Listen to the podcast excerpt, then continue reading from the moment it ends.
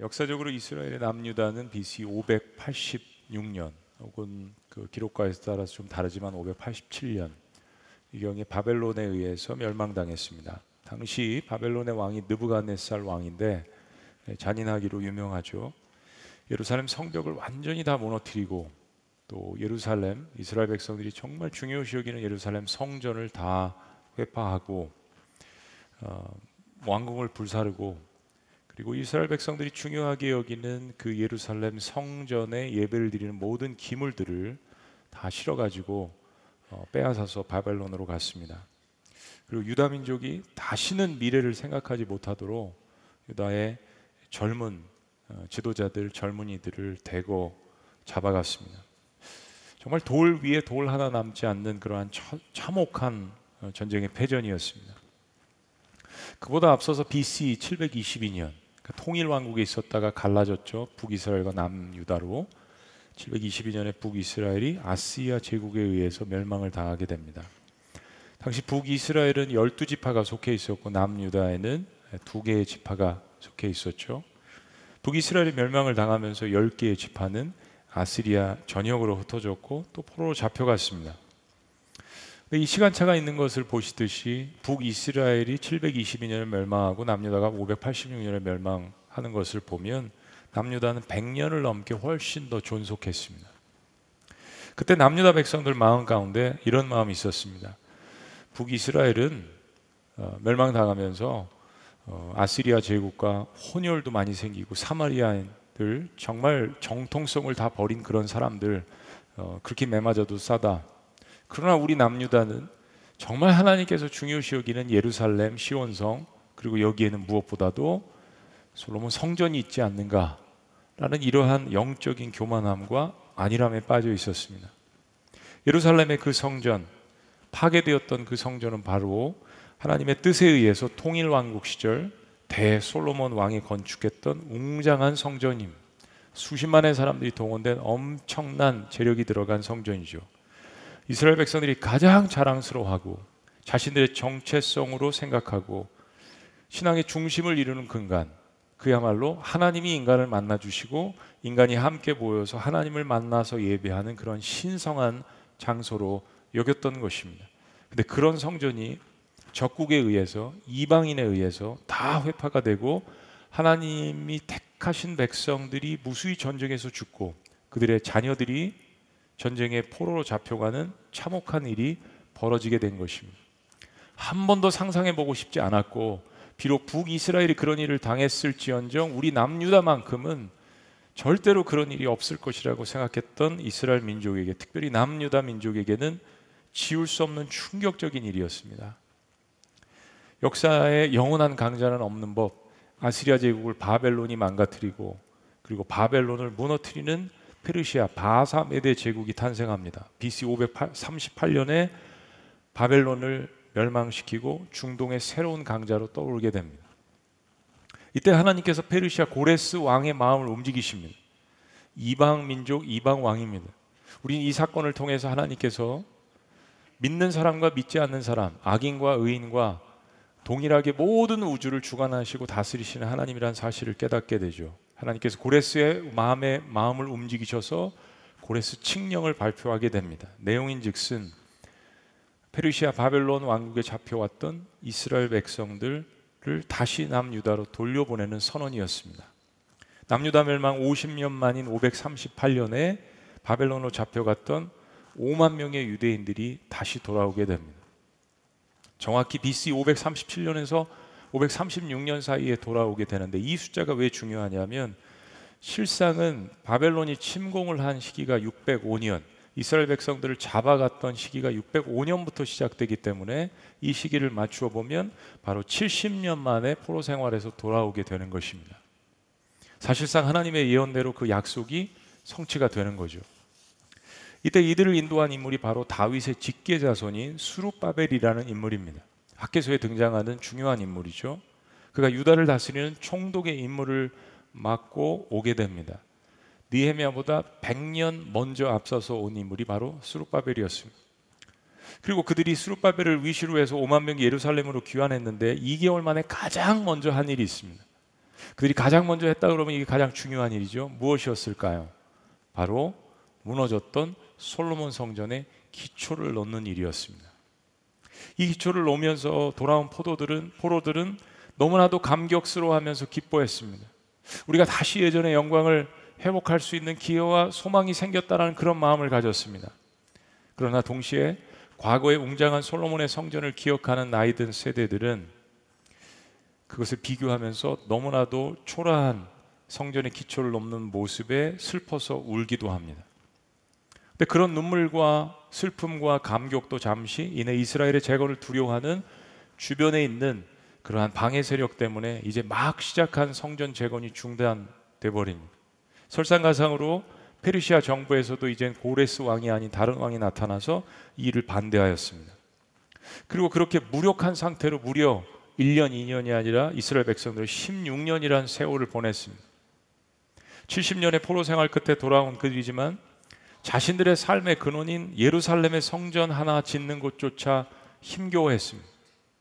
무려 16년 이상 그들은 아무것도 하지 못한 채 영적인 무기력한 신앙을 이어갔습니다.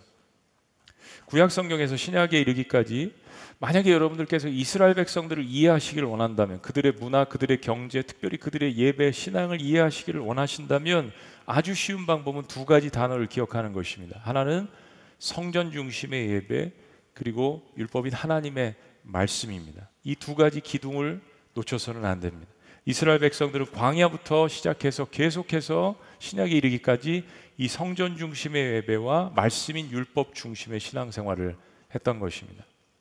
때문에 성전이 건축되지 않으니까 예배도 제대로 이루어지지 않았고 예배도 제대로, 제대로 이루어지지 않으니까 공동체도 연합되지 않았고 하나님 말씀을 제대로 듣지 못하니까 신앙 부흥도 없는 그야말로 영적으로 피폐한 시간들이 계속되었습니다.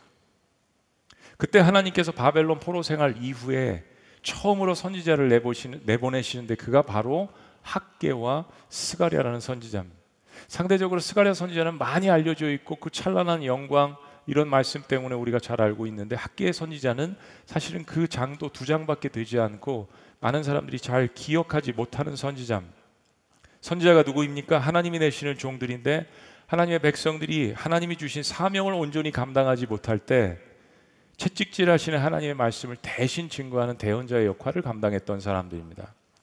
특히 학계 선지자는 오늘 말씀을 통하여서 인생의 가장 어려운 시기에 이스라엘 백성들이 가장 어려운 시기에 오히려 가장 위대한 하나님의 역사를 시작하라는 굉장히 역동적이고도 그리고 역설적인 설교를 시작합니다.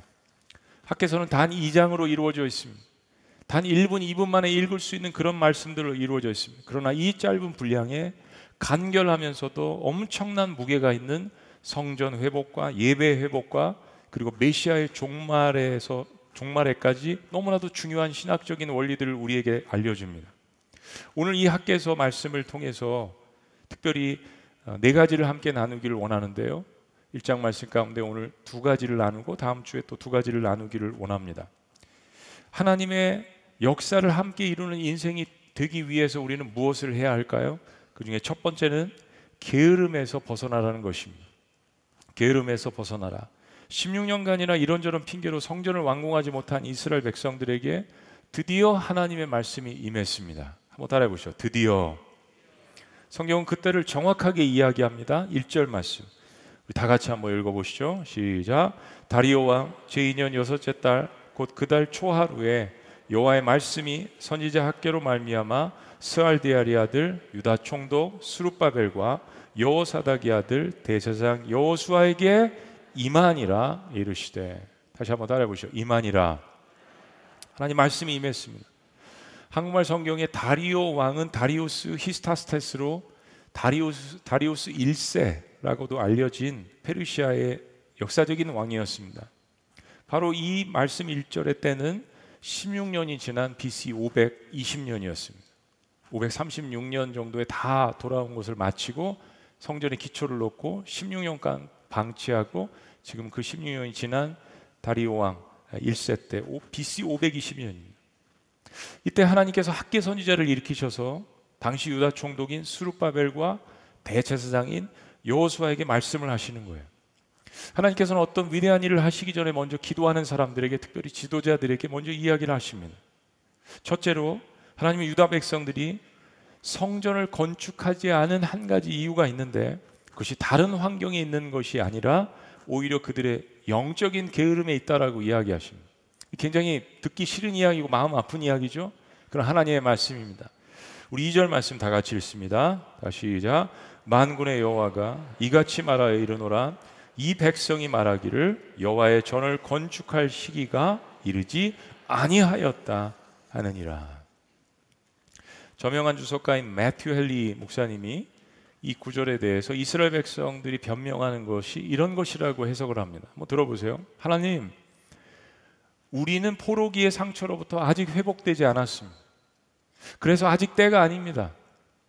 우리 그럴 때가 있죠. 하나님은 이때다라고 이야기하시는데 우리는 아직 때가 아닙니다. 우리의 손실들은 아직 회복되지 않았고요. 우리는 아직 이 땅에 뿌리를 내리지 못하고 있습니다. 하나님 이 땅에 온 지 얼마 안 된 우리는 아직 그렇게 큰 일을 벌일 준비가 안 되어 있습니다. 하나님 준비되어 있다라고 이야기할 때 우리의 인생 가운데 하나님 저는 아직 준비 안 되어 있습니다라고 이야기할 때가 있죠. 우리가 성전 건축을 말하기 전에 먼저 우리의 집들을 세울게요. 하나님 우리의 집들을 세우는 게 먼저 중요합니다. 하나님 기억해 보세요. 말씀에 그동안에는 우리 조상 아브라함처럼 일단 제단만 세워놓고 거기서 하나님께 제사를 드릴게요. 유대인들의 변명은 아예 성전을 짓지 않겠다는 이야기가 아닙니다. 신앙생활 오래 하다 보면 우리도 하나님과 어떻게 딜해야 되는지를 많이 경험상 알잖아요. 안 하겠다는 이야기가 아니에요, 하나님. 아직은 때가 아니란 이야기입니다. 하나님 좀 더 기다립시다. 그 얘기입니다. 그들은 포로 생활을 마치고 귀향했기에 정착해야 될 시간이 필요했습니다. 니에미아는 100년 이후에 왔잖아요. 뭐 스룹바벨이 5만 명, 그 다음에 에스라가 한 7천 명. 100년이 그 지난 다음에 어느 정도 그래도 정착된 사람들이 있는 다음에 사실 느헤미야가 445년에 와 444년에 성벽을 재건했지 않습니까? 근데 지금은 70년 만에 돌아와서 아무것도 남아 있지 않는 그야말로 정말 황폐한 땅이었습니다. 그들은 오늘날처럼 경제 불황을 겪었습니다.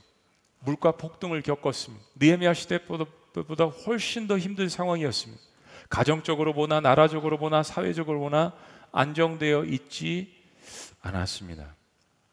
근데 시편 74편 9절 말씀에 보면 당시 유다 백성들의 속마음을 이렇게 시편 기자가 표현합니다. 하나님 표적도 없고 뭐 이거 기적도 없고 보내시는 선지자도 없으니까 우리에게 도대체 이런 상태가 얼마나 지속될지 모릅니다. 근데 실은 그런 하나님의 침묵의 시간이 이어진 것이 하나님의 잘못이 아니라 오히려 정말 오랫동안 하나님께서 선지자들을 계속 보내시고 말씀을 주셨는데 그들을 핍박하고 잡아 죽이고 하나님 말씀에 불순종한 결과였습니다. 그래서 북이스라엘이 멸망하고 남이스라엘이 멸망하고 70년 만에 돌아왔는데 또 이스라엘 백성들이 불순종하니까 16년의 시간이 지나간 거예요. 그래서 하나님께서는 어떤 선지자도 보내시지 않았던 것입니다. 근데 유다 백성들은 오히려 이것을 깨닫지 못하고 예루살렘에 돌아와서도 신세 타령을 하고 있는 것입니다. 한번 따라해 보시죠. 신세 타령. 하나님 앞에 게으름을 피면서 아직 때가 아니니까 하나님 좀 기다립시다. 이 전능하신 하나님이세요. 전능하신 하나님께 하나님은 지금 때다. 일하자. 회복하자. 하나님 아닙니다. 조금만 기다리세요. 그렇게 이야기한 지가 지금 16년입니다. 포로 잡혀가서 70년간 고난을 당하면서 이스라엘 백성들이 아시아 제국에서 바벨론 제국에서 페르시아 전역에서 단순히 그발 강가뿐만이 아니라 온 전역의 이스라엘 백성들이 포로 잡혀가서 그들은 하나님 앞에 울부짖었습니다. 하나님 돌아가게 해주세요. 하나님 다시 예배하게 해주세요. 피눈물 나면서 70년 동안 외쳤어요. 그 말씀이 성경에 구구절절이 나타나 있죠. 그래서 하나님께서 그 기도를 들어주셨잖아요. 그런데 사랑하는 여러분, 인간은 부르짖을 때와 응답받을 때 다른 태도를 보이곤 합니다. 딴 생각이 나는 거예요. 저명한 구약학자 월터 카이저 신학자는 이렇게 이야기합니다. 그러나 그러나 의로운 일을 하기 원하는 자는 어느 때라도 시간을 낼 수 있다. 우리는 하나님 말씀에 순종하지 못하는 데 대해서 구실을 조작하는데 명수이다. 우리 상황이 어려워도 내가 하고 싶은 육적인 일들은 사실 다 하고 싶어 하는 게 인간의 본질이 아니겠습니까? 사실 게으름의 반대는요, 열심이 아닙니다. 우리 거기에 속아 넘어가서는 안 됩니다. 게으름의 반대는 열심이 아닙니다. 게으름의 반대는 올바른 목적입니다. 사랑하는 여러분, 올바른 목적이 없기 때문에 게으른 것입니다.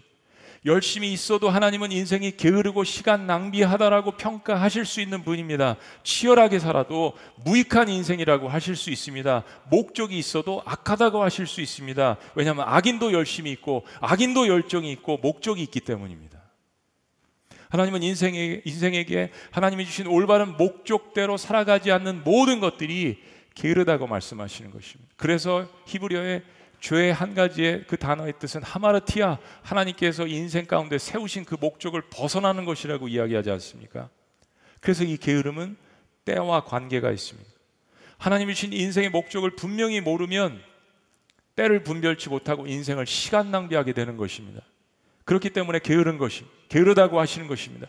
게으름에서 벗어날 수 있는 분명한 한 가지의 방법이 있는데 그것은 하나님의 때를 분별하는 것입니다.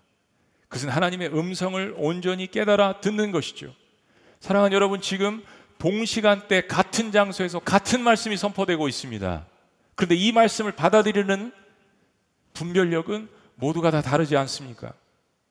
사랑하는 여러분, 하나님 앞에서 때와 환경을 탓하지 말아야 합니다. 그것은 학계서에서도 여러 번 표현되었듯이 만군의 여호와, 만군의 여호와 그 하나님을 믿지 않는 불신앙입니다. 만군이라는 것이 무슨 뜻입니까? 오마이리가 모든 군대의 왕이라는 뜻입니다.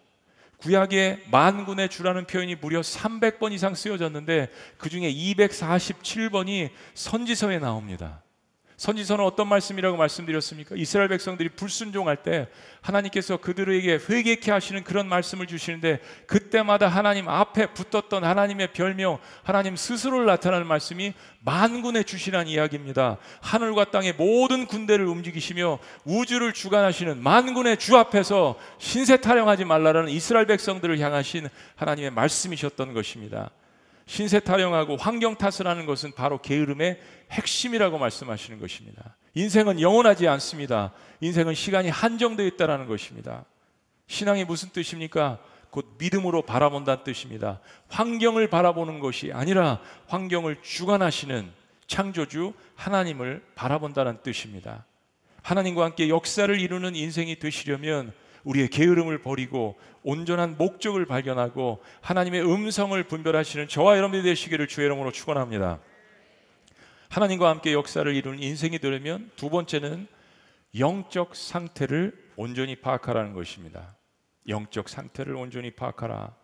본격적인 하나님의 책명이 시작되십니다. 하나님의 성전은 16년이나 방치되어서 흔적도 없는데 어찌 너희들은 그것을 보면서 마음이 아프지도 않느냐? 미동도 없느냐? 감정도 없느냐? 사실은 말이 16년이지.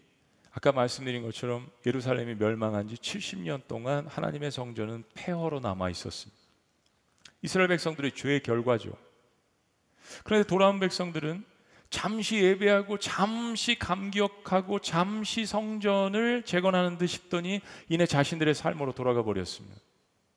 거기에 대해서 하나님이 이렇게 말씀하십니다. 하나님의 진단. 4절 말씀. 이 성전이 황폐하였거늘 너희가 이때 판벽한 집에 거주하는 것이 옳으냐? 이 어려운 말이죠. 판벽하다라는 것은 이 한문인데 벽판을 댄 집을 어, 뜻하는 것이라.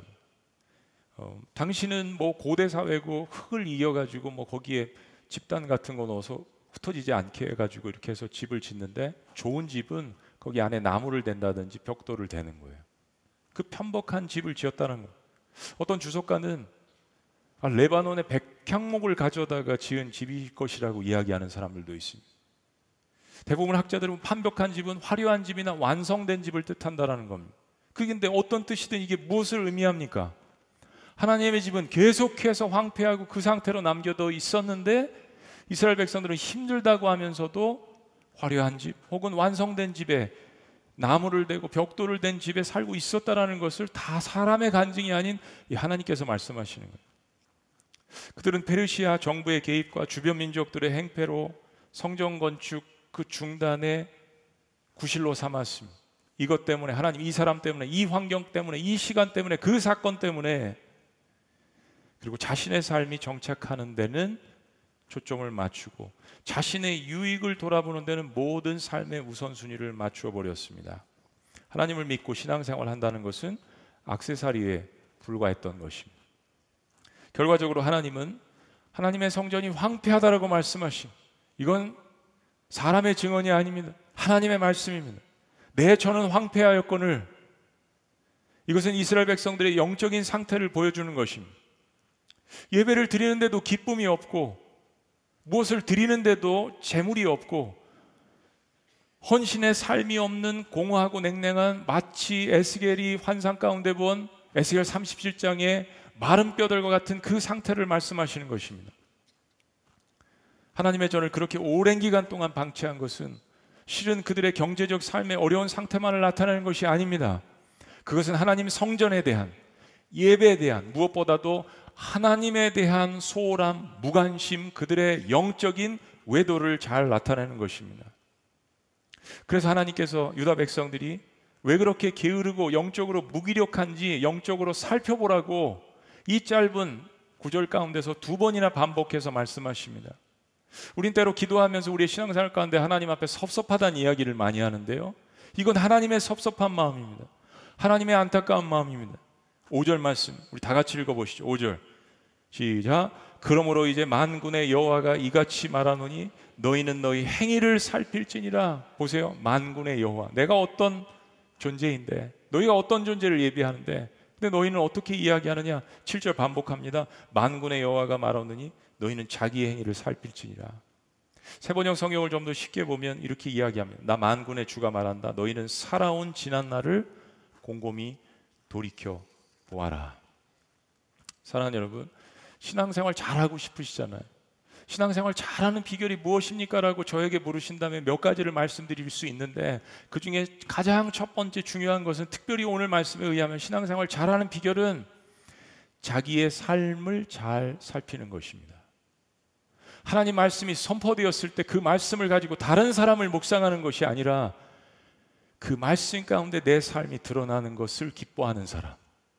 그 말씀 가운데 내 삶을 조명해 주시는 그 하나님께 감사하는 사람, 자기 자신을 잘 살피는 어디가 무너져 있는지, 왜 감격이 없는지, 왜 눈물이 없는지, 왜 기쁨이 없는지, 왜 가슴이 떨리지 않는지, 왜 사랑이 식었는지, 왜 용서가 없는지, 왜 내 삶 가운데는 온갖 불평만 있는지 그 말씀 가운데 내 삶과 패부 깊숙한 것들이 드러나는 것. 내가 먼저 온전히 살아야 남을 살릴 수 있죠. 내가 건강하고 돈이 많아야 남을 도울 수 있다는 뜻이 전혀 아닙니다. 우리의 삶을 잘 살피는 기준은 오직 하나님 말씀을 통하여서 나를 스크린하는 것입니다. 그래야 내가 살죠. 하나님 저 이 부분이 부족해요. 하나님 이 부분이 치유가 필요합니다. 이건 그래도 살아있다는 증거입니다. 말씀을 통한 온전한 살핌은 곧 영적 회개로 이어집니다. 그리스도인들이 유일하게 할 수 있는 세상 사람들과 다른 것, 그리스도인들이 할 수 있는 엄청난 영적인 능력이 회개라는 것을 기억해야 합니다. 하나님 고쳐주세요. 돌이키는 것, 부흥으로 이어집니다. 고린도서 11장에 성찬식을 할 때 주님께서 뭐라고 이야기하십니까? 사람이 자기를 살피고 예식에 예배에 참여할지니라. 혹시 오늘 이 말씀을 통해서 내 삶을 살펴보는 가운데 내 삶이 밑 빠진 독에 물 붓는 것 같은 인생이라고 느끼시면 심각하게 영적 진단을 하셔야 합니다. 아무리 강력한 말씀을 들어도 변화가 없고 결단이 없고 회개가 없고 은혜가 부어지는데도 불구하고 은혜를 은혜로 모르고 성장이 없다면 영적 MI를 찍어봐야 합니다. 여러분 우리 40세만 넘으면 건강 진단 꼭 하지 않습니까? 무서운 질병을 피하기 위해서 미리 예방하기 위하여서 하나님의 말씀은 그런 것입니다. 영적 MRI를 우리는 매주 한 번씩 적어도 공동체로 모여서 듣지 않습니까? 여러분 이 하나님의 말씀을 들어보세요. 6절 말씀. 하나님의 MRI 진단의 결과입니다. 너희가 많이 뿌릴지라도 수확이 적으며 먹을지라도 배부르지 못하며 마실지라도 흡족하지 못하며 입어도 따뜻하지 못하며 일꾼이 삭슬 받아도 그것을 구멍 뚫어진 전대에 넣음이 되느니라. 마음이 행복하지 않은 거예요. 마음에 만족함이 없는 것입니다. 세상에 온갖 좋은 것들을 섭취하고 보고 듣고 먹고 경험을 해도 늘 구멍 뚫어진 전대와 같은 삶. 이 말씀을 경제적으로만 보지 마시고 영적으로 보셔야 합니다. 무엇인가 전력을 다해서 열심히 사는데 늘 줄줄 새는 것 같은 느낌. 한순간에 모든 것이 다 사라질 것 같은 두려움. 코피 터지게 치열하게 살았는데도 전혀 만족하지 않는 느낌. 왜 그럴까요? 하나님은 진단서의 결과를 이렇게 또 이야기하십니다. 9절. 너희가 많은 것을 바랐으나 도리어 적었고 너희가 그것을 집으로 가져갔으나 내가 후 불어 버렸느니라. 하나님이 그들의 수고에 대해서 그 열매를 맺지 못하도록 그렇게 하셨다라고 말씀하십니다. 저도 대언자로서 말씀을 증거하지만 이런 말씀을 참 힘듭니다. 왜 이렇게 잔인하게 느껴지는 말씀을 이야기하실까? 구절 후반부에 하나님은 답을 이야기하십니다. 나 만군의 여호와가 말하노라 이것이 무슨 까닭이냐 묻는다면 무슨 까닭이냐 내 집은 황폐하였으되 너희는 각각 자기의 집을 짓기 위하여 빨랐습니다. 인생의 우선순위에 있어서 우선순위가 하나님이 아니란 이야기예요. 그토록 70년 동안 울부짖고 예배하고 싶어요, 하나님. 성전에 오고 싶어요, 하나님. 일하고 싶어요, 섬기고 싶어요. 그래서 응답해 주셨는데 돌아왔는데 그들은 다시 신앙을 자기의 유익을 위해서 사용하고 있었다는 이야기입니다. 내 집은 황폐하였으되 하나도 달라진 것이 없다는 이야기예요. 하나님의 저는 오랫동안 방치되어 있었습니다. 성전이 없으니 예배는 멈추었고 말라기의 말씀처럼 하나님께 드릴 11조는 도둑질 당했으며 유다 백성들은 자신의 유익과 안정을 위해서만 살고 있었습니다. 그래서 그 결과 무엇인지 하나님은 영적 진단서를 다시 한번 이렇게 이야기하십니다. 10절. 그러므로 너희로 말미암아 하늘은 이슬을 그쳤고 땅은 산물을 그쳤으며 내가 이 땅과 산과 곡물과 세포도주와 기름과 땅의 모든 소산과 사람과 가축과 손으로 수고하는 모든 일에 한제를 들게 하였느니라. 사랑하는 여러분, 현재 서구 또 북미 그리고 이미 선진국에 진입한 대한민국 그리고 지구상 곳곳에 일어나는 도덕적인 붕괴 모습들 굉장히 사회적인 반인륜적인 사건들 경제가 하나라고 이야기해서 이제는 어느 하나만 터져도 경제적인 글로벌한 그러한 어려움들, 전염병, 심지어 이 땅에 임하는 자연재해들은 모두가 우연이 아니라 우리의 영적인 상태와 밀접한 관련이 있다라는 것을 그리스도인들은 잊지 말아야 합니다. 세상은 과학적으로 의학적으로 이렇고 저렇고 진단을 해도 적어도 그리스도인들만큼은 이 세상에 일어나고 있는 모든 일들을 하나님 말씀 가운데 나를 세우듯이 그렇게 세워서 기도하며 하나님 이 말씀 가운데 제가 세상을 어떻게 바라보고 해석해야 합니까? 물어야죠. 그것을 깨닫는 것이 하나님이 이 세상을 다스린다는 믿음 아니겠습니까? 아무리 세상이 좋은 듯 보여도 아무리 과학이 발달하고 잘 사는 듯 보여도 영적인 이면에는 우리가 살고 있는 이 땅은 에덴의 타락 이후에 저주를 받아서 로마서의 말씀처럼 신음하고 있다는 사실을 우리는 늘 기억해야 합니다. 우리가 평생 살 곳은 이곳이 아니라는 사실. 노아의 홍수는 분명한 인간의 죄의 원인이 있었지 않습니까? 소돔과 고모라에 떨어진 지진과 유황불도 분명한 그 도시의 타락에 대한 원인이 있지 않았습니까? 참 창피한 이야기고 부끄러운 이야기지만 미국에서요 도메스틱 바이런스 건 건샷 이 총기 사고로 가정에서 학교에서 미국에서 매년 4만 명이 전쟁이 아닌 총기 사건으로 국내에서 죽어갑니다. 그 중에 500명이 어린 아이들이에요. 사랑하는 여러분, 그것이 하나님의 잘못입니까? 아니면 인간의 탐욕의 결과입니까? 매년 100만 명 가까운 태아들이 세상도 보지 못한 채 병원에서 살해되어 가고 있습니다. 여러분, 인생 가운데 우리가 쌓아올린 모든 것이 그것이 재산이든 물질이든 건강이든 자녀이든 인정이든 사람들 앞에 얻은 존경이든 관계이든 단 한 번에 와르르 다 무너질 수 있다는 것을 깨닫는 것은 정말 크신 하나님의 은혜입니다.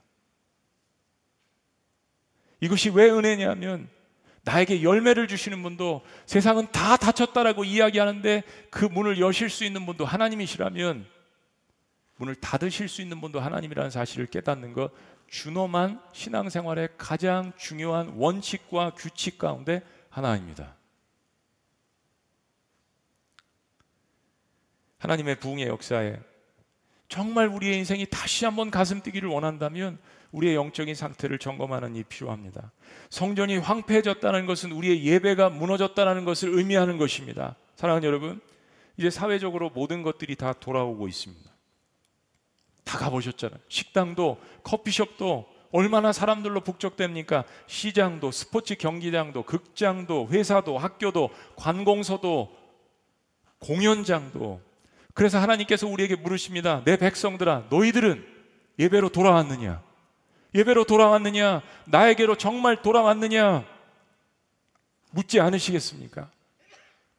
어쩔 수 없이 온라인 예배를 드려야 하는 상황이 있는 분들이 많다라는 것을 우리는 팬데믹 상황 가운데 깨달았습니다. 병상에서 유황원에서 질병으로 말미암아서 육신적인 장애와 정신적인 장애로 말미암아서 정말 예배를 사모하지만 올 수 없는 분들이 많다라는 것을 우리는 깨달았습니다. 그러나 그런 상황이 아니라면 올 수 있다면 과거에 어떤 열심이었습니까? 너희가 마당들만 밟고 가는 것이 아니라 하나님 본당에는 사람이 많아서 못 들어와도 부속실이라도 교실이라도 하나님 마당들만이라도 제발 밟고 갈 수 있도록 해주세요. 예배에 대한 사모함과 열정 혹시 사라지지 않으셨습니까? 아니 성전에 사실 있어도 마찬가지일 수 있습니다. 사랑하는 여러분, 우리가 예배를 회복하기 위해서는 희생이 필요하다는 것을 기억하셔야 합니다. 하나님께서 그처럼 복잡하고 그처럼 애매하고 수많은 법들로 이루어진 구약의 성전의 예배를 완성시키시기 위해서 하나님께서 하신 단 한 가지의 방법 그것이 무엇입니까? 하나님께서 사랑하시는 그 독생자 예수 그리스도를 십자가에서 죽이셔서 하나님의 아들의 거룩한 피와 살을 메어서 구약의 그 복잡한 엄격한 모든 제사를 희생으로서 완성하신 것 아닙니까? 우리는 그 은혜를 입고 하나님 앞에 이처럼 무사하게 그래서 예배를 드릴 수가 있는 것이 아니겠습니까? 그렇다면 내가 오늘날 예배로 돌아와서 예배를 회복하면서 하나님 앞에 어떤 마음으로 예배하겠습니까? 마음이 떠난 예배, 드림이 없는 열정이 없는 예배, 사랑이 없는 예배, 마치 부부가 사랑도 없이 열정도 없이 헌신도 없이 살아가는 것처럼 그래서 하나님께서는 그러한 호세아 선지자를 통해서 말씀하시는 것 아니겠습니까? 오늘 학교에서 말씀을 통하여서 우리의 예배가 무너진 부분이 있다면 점검해야 합니다. 게으른 부분이 있다면 회개해야 합니다. 우리의 행위를 살피면서 하나님 앞에 나아가야 합니다. 하나님께서 이 시대에 나와 함께 하실 마지막 위대한 일을 남겨놓으셨기 때문입니다. 사실 학계에서의 적나라한 주제는 무너진 성전을 다시 건축하라는 것입니다. 이것은 예배에 관한 것입니다. 단순히 눈에 보이는 유용의 성전을만을 이야기하는 것이 아니라 예배가 무너져 있는 이스라엘 백성들의 마음을 회개케 하시고 다시 한번 도적케 하시는 하나님의 준엄한 명령입니다. 나에게로 돌아오라는 호세아 선지자에게 외쳤던 그 말씀과 동일한 말씀입니다. 그리고 이 말씀을 준행할 때 전에, 전에 경험했던 어떤 영광보다도 더 큰 영광을 하나님께서 준비하고 계시다라는 축복의 이 말씀을 경험하시기를 주의 이름으로 축원합니다. 기도하시겠습니다.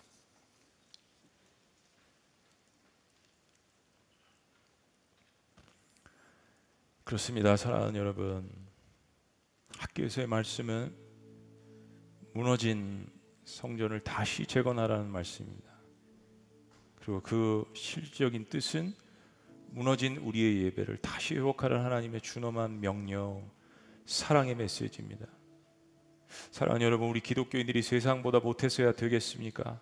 우리가 드리는 이 한 번의 주일 예배, 거룩하신 하나님, 올마이리가 만군의 여호와께 드려지는 예배를 통하여서 일주일간 삶을 힘있게 살아갈 수 있는 능력과 성령의 놀라운 역사가 이 하나님의 말씀 가운데 우리에게 전해지기를 하나님께서 간절히 원하시는 것입니다. 살아계신 하나님, 이제 엔데믹 상황으로 가면서 세상의 많은 부분들이 다시 보이기 시작하고 세상 사람들은 회복을 이야기하고 있습니다. 하나님 만군의 여호와 창조주 하나님을 믿는 우리도 회복을 외치게 하시고 회개를 외치게 하시고 부흥을 외치게 하여 주시옵소서.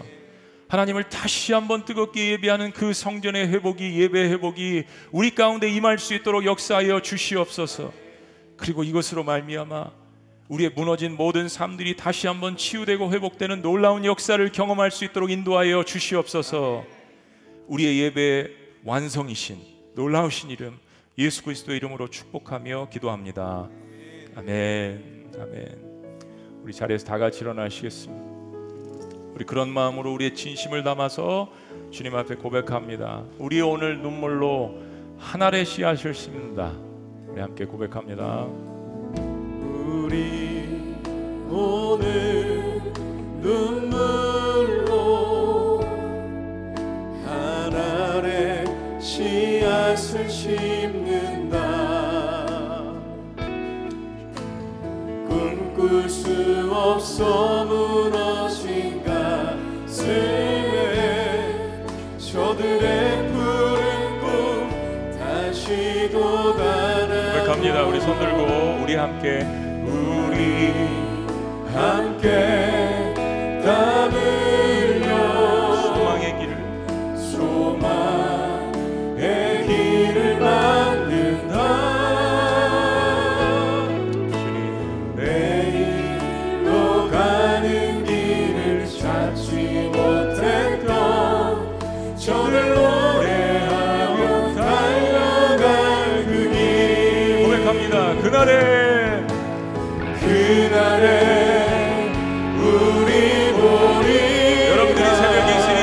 새벽 이슬 새벽 이슬 같은 저들 일어나.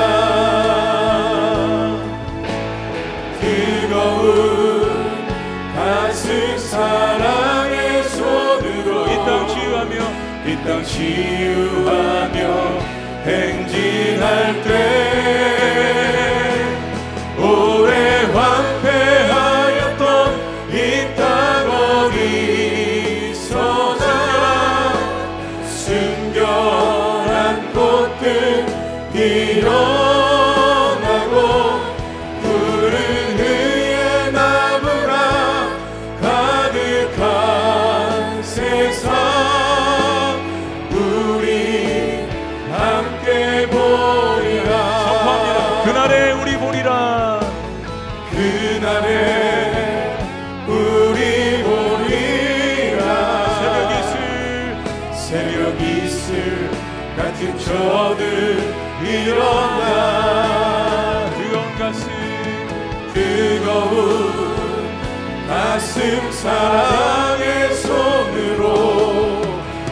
치유하며 행진할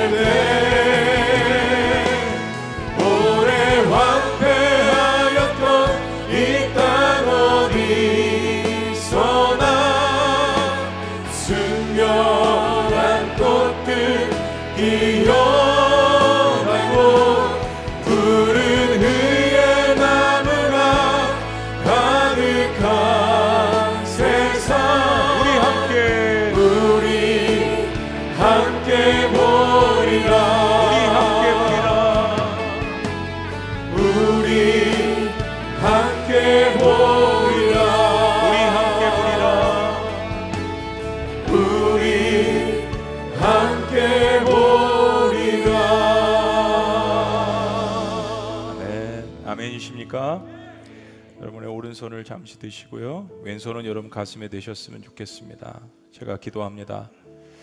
하나님 감사합니다. 지난 3년간의 팬데믹의 어려운 상황 가운데서도 하나님을 잊지 않고 하나님 앞에 예배하는 것을 기억하며 주님을 예배하는 사랑하는 백성들을 주님께서 기억하여 주시옵소서. 하나님께서 찾으시는 순결한 꽃, 하나님께서 찾으시는 푸른 의의 나무, 하나님의 성전을 다시 한번 재건하며 예배를 회복하며 주님 앞에 나아가기를 원하는 하나님의 백성들을 기억하여 주시옵소서. 저들의 삶 가운데 찾아오셔서 마음을 어루만져 주시고 저들의 자녀들과 가정을 일으켜 주시고 경제적인 것과 건강과 주님 앞에 울부짖는 모든 것들을 능히 치유하시고 회복시켜 주실 전능하신 만군의 여호와 앞에 나아갈 수 있도록 역사하여 주시옵소서.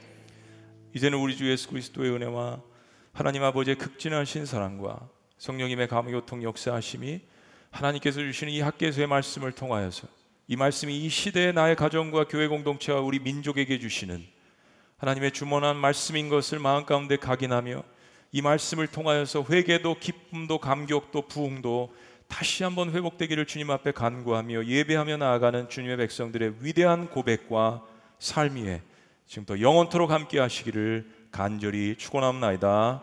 아멘.